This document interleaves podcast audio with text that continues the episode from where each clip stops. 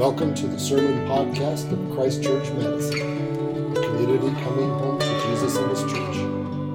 For more information about us, visit ChristchurchMadison.com. Uh, I'm Scott. I'm the pastor here. If I, I know some of you, I don't know all of you. Um, if you're visiting here for the first time, it's a, it's a joy to have you with us. Uh, we put up the Vegas uh, red velvet window things outside just for you this morning. So, actually, it was Vegas night apparently at Edgewood High School. So we are uh, Vegas night at, the night before church the next morning. Uh, would you pray with me? Heavenly Father, Lord, we do enter your courts with thanksgiving. You are our shepherd. We are the sheep of your pasture. And Lord, we trust you. We know your voice. Oh, God, teach us that we have nothing to be afraid of because you're good and your love endures forever. And all God's people said, Amen. Um, some of you may know uh, whether you are a child at heart or have children or just of, into children's stuff. Uh, the song, book, YouTube video, We're Going on a Bear Hunt. Does anybody know we're going on a bear hunt? It's an old, like, children's song and activity. And it's a little tune. The children on a bear hunt, they encounter an obstacle like a muddy bog or a river or tall grass. And then what's the refrain? Can't go over it, can't go around it, can't go under it. You got to go through it. And then if you're doing the actions, you do the actions of going through the grass or whatever. Uh, it's a fantastic little children's song, but did you know it actually contains deep, profound theological wisdom? Uh, it does. That's the answer to that question. Uh, because it's exactly true for healing and forgiveness in Jesus. Uh, I've been shocked by how much I have been affected by this this week. Our sin, especially our biggest and most felt failures, uh, having a way of being an obstacle in our hearts and in our lives, right? Uh, a muddy bog, a deep cave, a pit in your stomach at the dinner table you're walking to class or work and it's clouding your imagination. Same's true for woundedness. When something or somebody hurts us deeply, we carry it, right? It sits behind our social conversations. We take it with us. And I think both our guilt and our pain have a way of being a roadblock sometimes to freedom and joy and life in Christ. Y'all know what I'm talking about? The good news of Jesus is that there is no sin too great and no wound or pain too deep that the resurrection of Jesus cannot overcome. Amen? Let me say that again. We actually believe this, okay? I'm not just saying this. There is nothing you've done, and there is nothing that someone has done to you that is so great that Jesus can't take it and obliterate it. Amen? Amen. But here's the catch in order for Jesus to deliver you from that, you can't go around it. You can't go over it. You can't go under it. What? You got to go through it. Jesus is not going to heal you from that thing. He's not going to forgive you from that thing through silence or repression. He's not going to take you and heal you from that thing through ignoring it and trying to box it up and forget that it's there. He's going to take you through it. He's going to take you into the heart of it, and He's going to bring you out on the other side of it, which is what He did from Good Friday to Easter morning. Amen? This passage, which is one of the most serene and intimate and beautiful passages in the Bible, is a picture of Jesus taking somebody through it.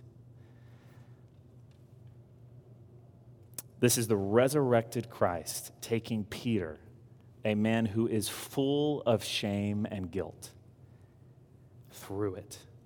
And as he did for him, so he does for us. So, what I want us to do this morning is kind of just dive in. It's going to be a lot of Bible. I want us to enter into this story with Peter so we can feel what's happening with Jesus in him. And as he did for him, so he does for us. Man, there's a lot of treasures here. So, before we dive into our passage this morning in John, uh, in order to fully appreciate the restoration of Peter, we have to fully appreciate how much he messed up. Um, so, you see, at the beginning of Jesus' ministry, some of you may have read this if you're familiar with the Bible, but Jesus calls disciples at the beginning of his ministry uh, when he starts. And here's what he says, all right? This is word for word Jesus in the beginning of Luke. If anyone would come after me, let him deny himself. That's important. Take up his cross daily and follow me. For whoever would save his life will lose it, but whoever loses his life for my sake will save it. For what does it profit a man if he gains the whole world and loses or forfeits himself?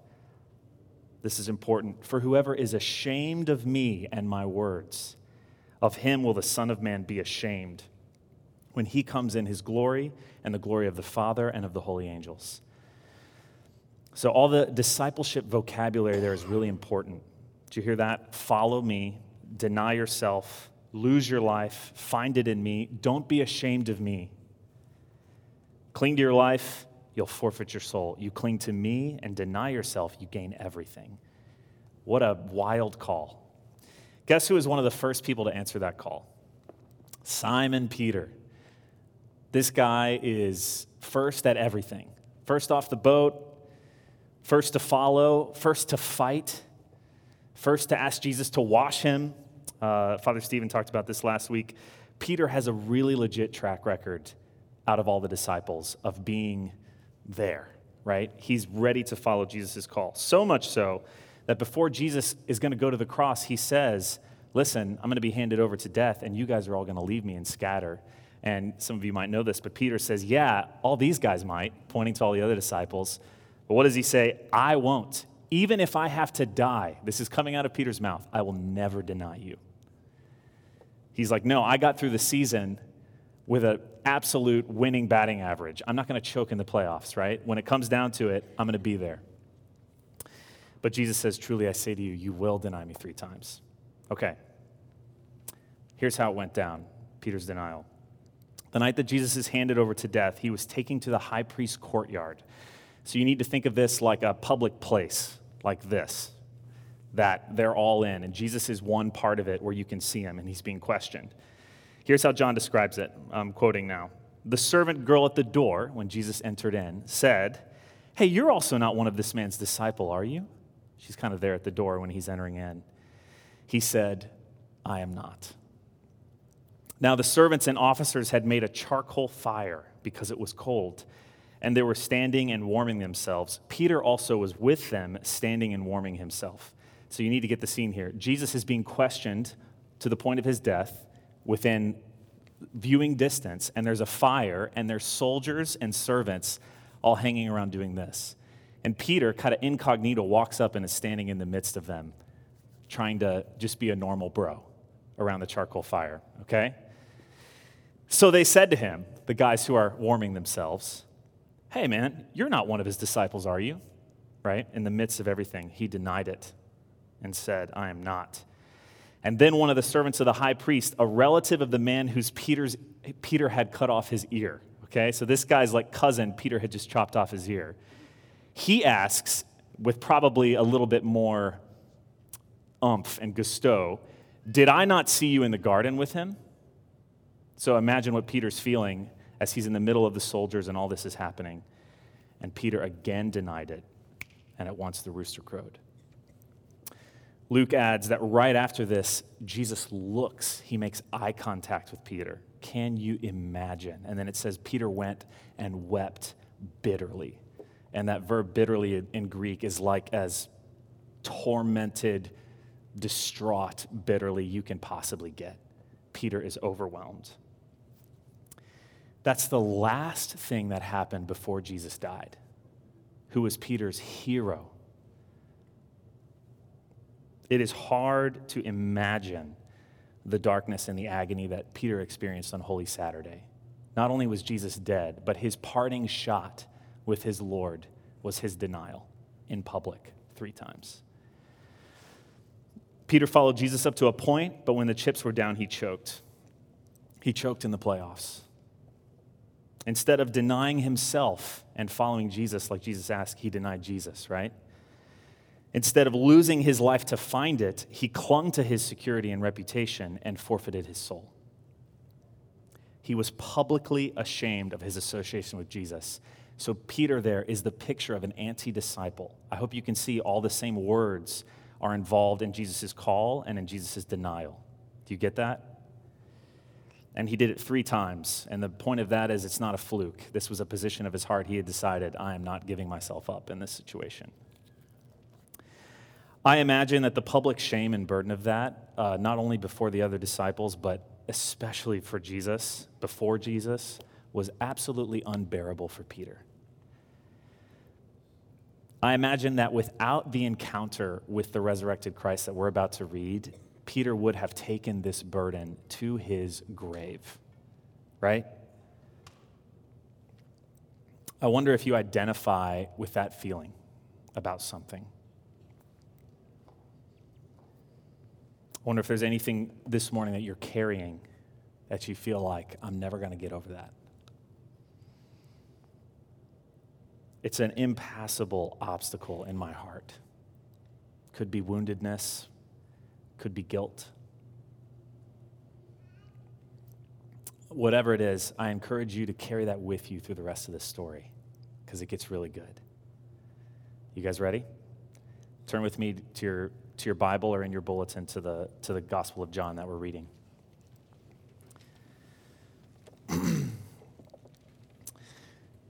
if you were here last week, we read the story. This, this story comes right after where Jesus meets him as the resurrected. This is after he rose from the dead, meets them while they're fishing. And they catch a ton of fish, and then Jesus invites them to come have breakfast on the shore of the lake at dawn, where he's made a little charcoal fire and he sets some fish out, and the sunrise is kind of blazing over the lake shore. So imagine those pure Michigan ads that are just so beautiful, and Tim Allen's talking, and you're like, man, I want to go to Michigan right now. That's what this, this scene is supposed to feel like. It's beautiful, it's serene, it's peaceful. Okay? And there are four things about this restoration that stick out to me. So we're just going to read the story first together, and then I'm going to walk us through it. Let's start in verse 15. When they had finished breakfast, Jesus said to Simon Peter, Simon, son of John, do you love me more than these? He said to him, Yes, Lord, you know that I love you.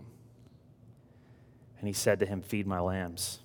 He said to him a second time, Simon, son of John, do you love me? He said to him, Yes, Lord, you know that I love you. He said to him, Tend my sheep. He said to him the third time, Simon, son of John, do you love me? Peter was grieved because he said to him the third time, Do you love me? And he said to him, Lord, you know everything. You know that I love you. Jesus said to him, Feed my sheep.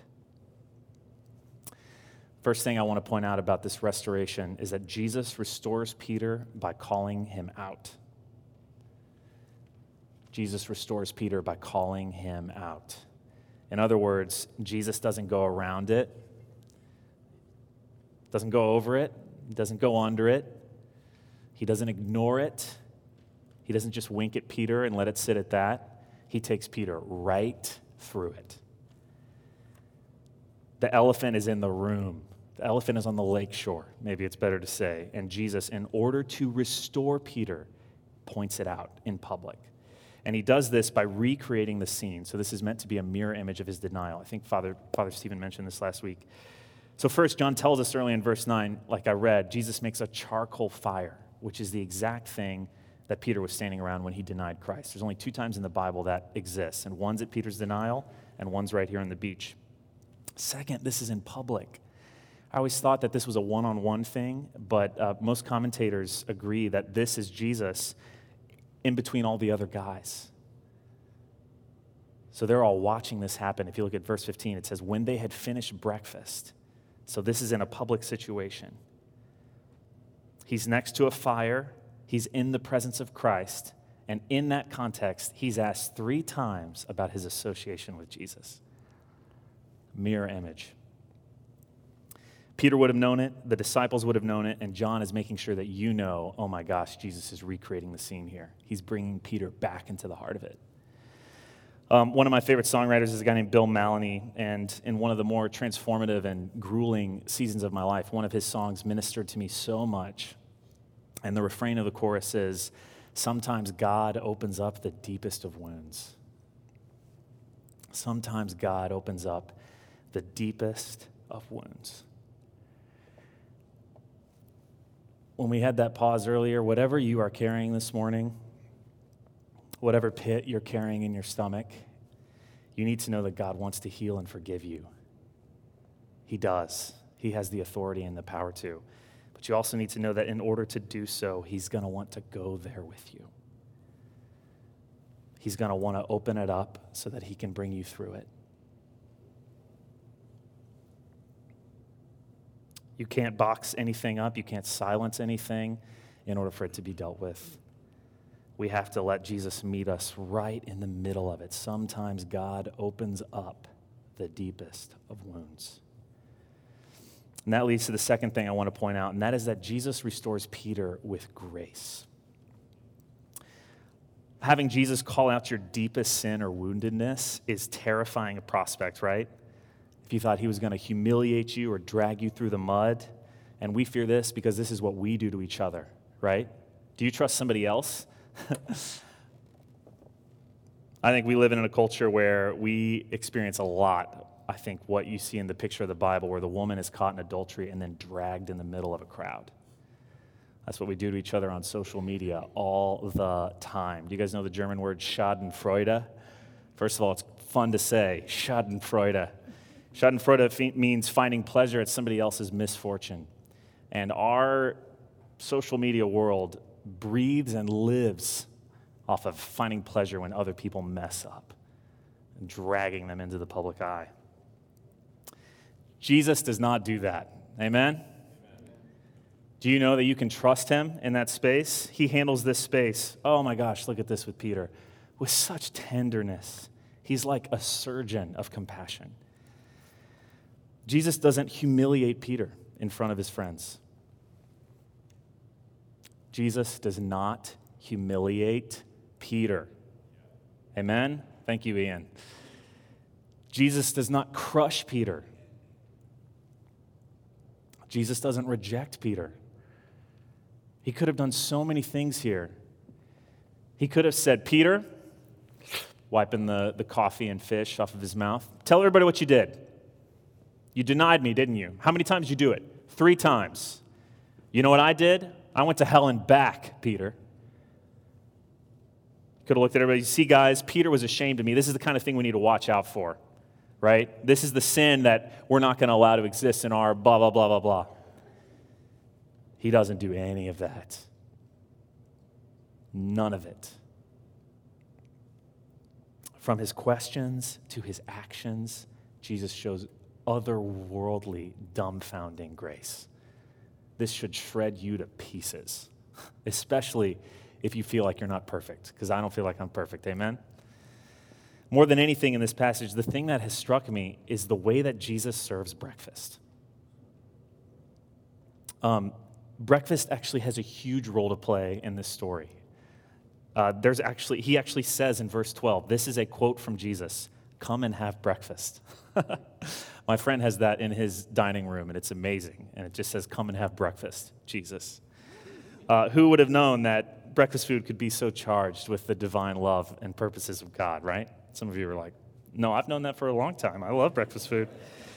Um, my dad and my grandparents lived in Africa for almost 20 years, and I was remembering a story this week that just portrays the power of hospitality and food.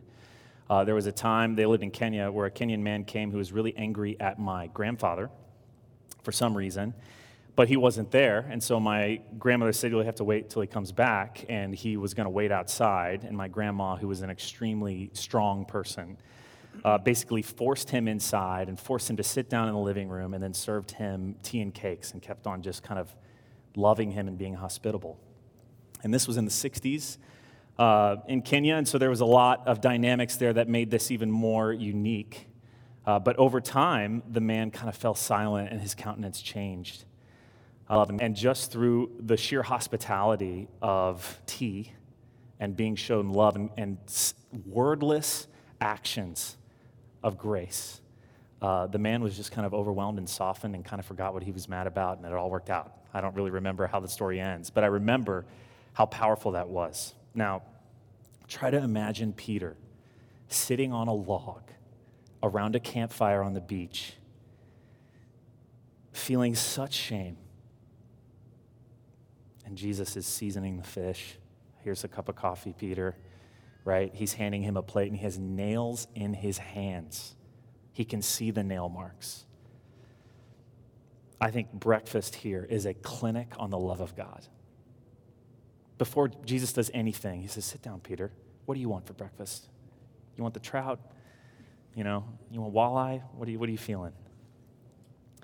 Jesus is saying more to Peter than we know. I think before Jesus even asks him the first question, so much has already gone on.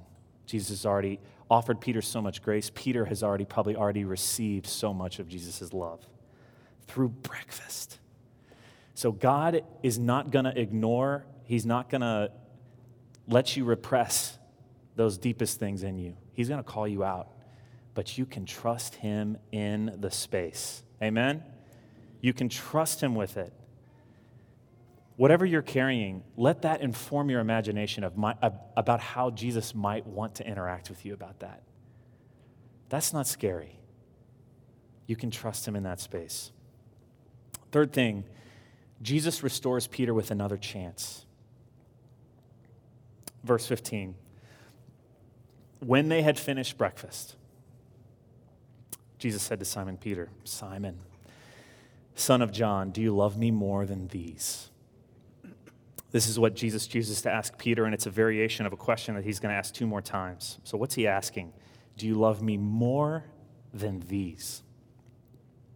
Um, a lot of really brilliant and godly people have a lot of different ideas about what he's talking about, um, particularly who or what is these. So some people are, think that he's talking about, he's looking at all his fishing gear and his old way of life and saying, Do you love me more than this world that you were a part of? Do you love me more than this old life? Other people think he's talking about the, the other disciples. Either do you love me more than you love these guys, or do you love me more than these guys love me? And the list could go on. Lots of different ways you could take it, but I think what's important is what's right there in front of us, okay? This is Peter giving, this is Jesus giving Peter another chance. And I think what's important is he's saying, Peter, do you love me more than X, Y, or Z? Jesus is saying, Count the cost, Peter, because now you know. Are you in? You want to you wanna get back on the discipleship pathway that you started? Do you love me more? Do you want me more than anything else? Do I matter to you more? Enough to lose your life, to deny yourself, and to pick up your cross. Peter choked three times at his denial, and Jesus gives him three opportunities to buy back in. It says it grieves him the third time, Jesus asks. Did you guys see that in verse 17? Peter kind of, oh, he's crestfallen. And I think that's either because it just reminds him of the three times he denied Christ, um, or potentially just that Jesus even has to ask. It hurts him. But Peter answers with more solemn humility than he did before his denial Yes, Lord, you know. In other words, Jesus, I'm bare before you. You know everything. You know all about my failures, but you know I love you because Peter does. I really do want to be with you. I'm in. Peter tasted what it was like to, not, to deny Jesus and cling, and cling to himself. He tasted it, and it turned it to ash in his mouth. He's ready to be a disciple. He knows Jesus is better than anything else, so he wants back in. I wonder, here's, man, here's an amazing thing to meditate on this week. I wonder for, for those of us with whatever's in your heart right now, if you had bre- breakfast with Jesus, and after all the syrup and the egg yolk was wiped up in the pancakes, if he asked you, Do you love me more than these? What would these be? It's a good dinner conversation this week. That's a question to ponder. I think the Holy Spirit is very good at pointing that out to us. Do you love me more than these? Fourth thing I want us to notice is that Jesus restores Peter to feed and to follow. There's my alliteration for the morning. To feed and to follow. After Peter responds three times to be restored from his three denials, yes, I love you, I'm in, Jesus says three times, feed my lambs, tend my sheep, feed my sheep. Um, this is so wonderful. Father Stephen talked about it last week, but Jesus isn't just restoring and forgiving Peter for Pete's sake. See what I did there, pun intended? Uh, that was for you, Matthew. Matthew has the worst puns in our church, by the way, if you, if you know him. He's restoring him for others. He's carving out this massive failure to be the rock upon which Jesus' church was built. Come on. The guy with the most profound biblical mess up in the Gospels is the rock upon which the church was built. It's wild. In Luke's gospel, Jesus actually says this to Peter before he denies him. I don't know if you've ever read this, but he says, Peter, Satan has demanded to sift you like wheat. And when he says that, you is plural. So he's saying, if you're from the South, Satan has demanded to sift y'all like wheat when I die. You're all going to scatter. But he says, But I have prayed for you, singular, to Peter, that when you return, your faith will, will be strong. You will strengthen your brothers and sisters. That means from the beginning, Jesus knew this was going to happen, and he knew that he was going to use it in Peter's life to fling him out to the world and to bless the entire world. So he's not just thinking of Peter, he's thinking of everybody. He's restoring Peter to be a leader. Did you notice in the Numbers reading that Claire read? Moses is saying, Okay, I'm about to die. Please leave somebody so that all the sheep aren't without a shepherd. And he says, Yeah, absolutely. God says, I'd love to do that. Here's Joshua. Put your spirit in him. When Jesus saw the crowds, he was so moved. Why? Because they were like sheep without a shepherd. And Jesus is the good shepherd. He becomes the shepherd. And he's about to leave here. And what he's doing is he's leaving a shepherd, he's leaving a leader so that his people aren't sheep without a shepherd. I hope you're encouraged by this. Um, especially if those of you are, are carrying things with you this morning. Jesus can use anything in your life. He will mold even your most epic failures into feeding his sheep, into influencing other people in your life through you. We should all be blessed by this of what he's doing with Peter. But then he also restores him to follow. This is really important how he ends this. So read with me in verse 18. You guys all there? What page is it on? Nine. This is after all this happens, okay? This is what Jesus decides to say.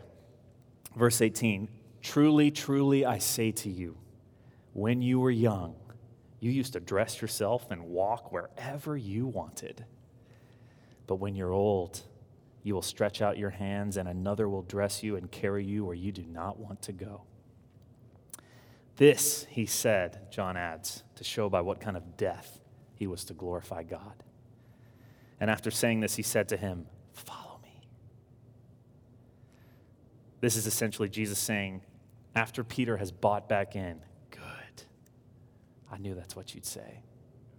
And then he prophesies over Peter. When Jesus says, Truly, truly, I say to you, that's Jesus' prophecy language. You know the last time when Jesus said that to Peter? Truly, truly, I say to you, you will deny me three times. How awesome is that? And now, after Peter's bought back in, he says, Truly, truly, I say to you. And then he says this, what he said. And here's what I think he's saying to translate it. Back in the day, you did whatever you wanted, you were free as a bird. You saved your life, you did whatever, but now you're back on the disciples' pathway. And because of your self denial and your association with me and your love of me, you're going to die on a cross. Stretch out your hands in verse 18 as a euphemism. Uh, we pray that in our Eucharistic prayer for the cross. It's cross language. Verse 19 confirms it when John says, Hey, by the way, Jesus is talking about his death. Do you see all the, the discipleship language here? Picking up your cross, following, denying. Peter's back at it again. Now, this is so powerful for many reasons. One, on the one hand, this must have been really hard for Peter to hear. This slayed me this week. Peter's entire ministry was lived out under this prophecy. Everything he did was after Jesus says, You're going to die because of me. But you know who else did that? Lived their whole life under the ministry of the knowing the cross was going to happen? Jesus. Peter's following him. What does Jesus ask you and I to do? Pick up our cross. So that I think was really serious for Peter to hear. But on the other hand, I think this is the most encouraging thing Jesus says to Peter because he's, he's saying, Peter, awesome. Guess what, buddy? You're going to come right back to the spot where you choked before and you're going to crush it. You're going to hold fast. You're going to be bound, you're going to be taken away, and you're not going to budge, Peter. And I think Peter's sitting there like, yes, you're going to get to the playoffs again, and you're going to hit the three pointer when your team needs it most. Peter knew that he was losing his life, but he knew he was finding it. And his love was the motivator. Notice how his love to follow Jesus and endure suffering comes after his confession of love. John always ties love and obedience together, they're never separate. When you start reading the book of Acts, which we're going to do soon, guess who's the, the biggest character at the beginning? Peter. In Acts 5, this is so cool. In Acts 5, Peter's in this situation where he's preaching about Jesus, and everybody starts intimidating him. And they start saying, You better shut up and quit preaching about Jesus, or we're going to kill you or do bad things or whatever. And guess what Peter says? And I quote, We must obey God rather than men. Isn't that awesome? In other words, he's like, Sorry, guys, I've decided to follow Jesus. No turning back, right? Listen to what Peter wrote later in 1 Peter 4. This just shows how what God did in him ended up being such resolve, such faith. This is from 1 Peter 4. This is Peter writing to other Christians.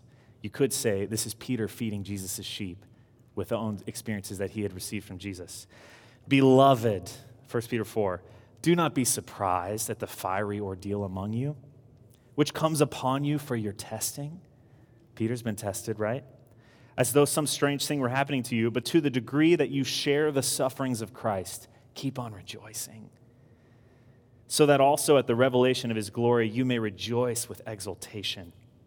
If you are reviled for the name of Christ, you are blessed, says the one who denied but then was restored. Because the Spirit of glory and of God rests upon you. By no means let any of you suffer as a murderer or a thief or an evildoer or a troublesome meddler. But if anyone suffers as a Christian, let him not feel ashamed. But in that name, let him glorify God. Hallelujah. Amen? It's pretty certain in church tradition and history, Peter was crucified. His arms were stretched out. He was dressed. He was taken where he did not want to go. And he held fast. He did it. Blessed in the sight of the Lord are the death of his saints. Amen? How great a cloud of witnesses we have before us.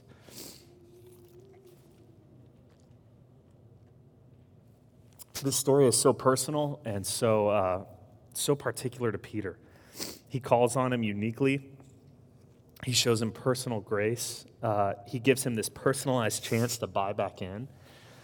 It's all so unique to Peter, and, and God will do the same thing for us. He meets you in a unique way. Uh, what does the good shepherd say when Jesus is talking about he's a good shepherd in John 10? He says each of the sheep know his, knows him when they call them by name, right? So there's going to be something unique here. But that means that he might ask something uniquely of you in your journey of picking up your cross that he doesn't ask other people. He might ask certain things of you. He might bring you to certain tests that are unique to you. And that might tempt you to look around and compare yourself to other people, which is exactly what Peter does. Uh, for all Peter's glorious sainthood, he's still a dude and he's still Peter, which I love Father Stephen said last week. He has sandal and mouth syndrome. And even here, like, Peter, just, just zip it. He, he goes on. Look how it ends, verse 20. This is really important. Peter turned and saw the disciple whom Jesus loved following them, verse 20. The one who had also leaned back against him during the supper and had said, Lord, who is it that's going to betray you? That's John. And when Peter saw him, he said to Jesus, Lord, what about this man? In other words, Peter has just learned that a part of his journey is going to be crucifixion, okay? And that he's being called to give up everything in the most epic ways to follow Jesus. So he looks in John and goes, Hey, what about that guy? Do a truly, truly, I say to you thing to him. Like, let's hear, let's hear what he has to give up. How realistic is the Bible? I mean, come on. What does Jesus say? Jesus said to him, If it's my will that he remain until I come, meaning stay alive, what is that to you? You follow me. Oh my gosh. Jesus is basically saying, if his story is different than yours and I call him to something different than I'm calling you, is that a problem? Does that mean there's something wrong with what I asked you to do? And then he says, You follow me. Teddy Roosevelt said that comparison is the thief of joy. What a fantastic quote. Don't look to others to see what Jesus is calling you to. Amen? Look to Jesus to see what he is calling you to. Other people will have different paths than you do. And I love that the Gospel of John ends this way. what is that to you? You follow me. Man, there's so many things in our life that Jesus calls us to that each of us have unique crosses that we bear physically, relationally, financially, your status. What is that to you? You follow me. You trust me in your personal journey. He'll take care of the rest. All this makes me think of the great hymn that we are going to finish and sing in a little bit. I have decided to follow Jesus. I have decided to follow Jesus, no turning back. Though none go with me, still I will follow. Amen? No turning back. The cross before me, the world behind me, no turning back. In the name of the Father, and the Son, and the Holy Spirit. Amen.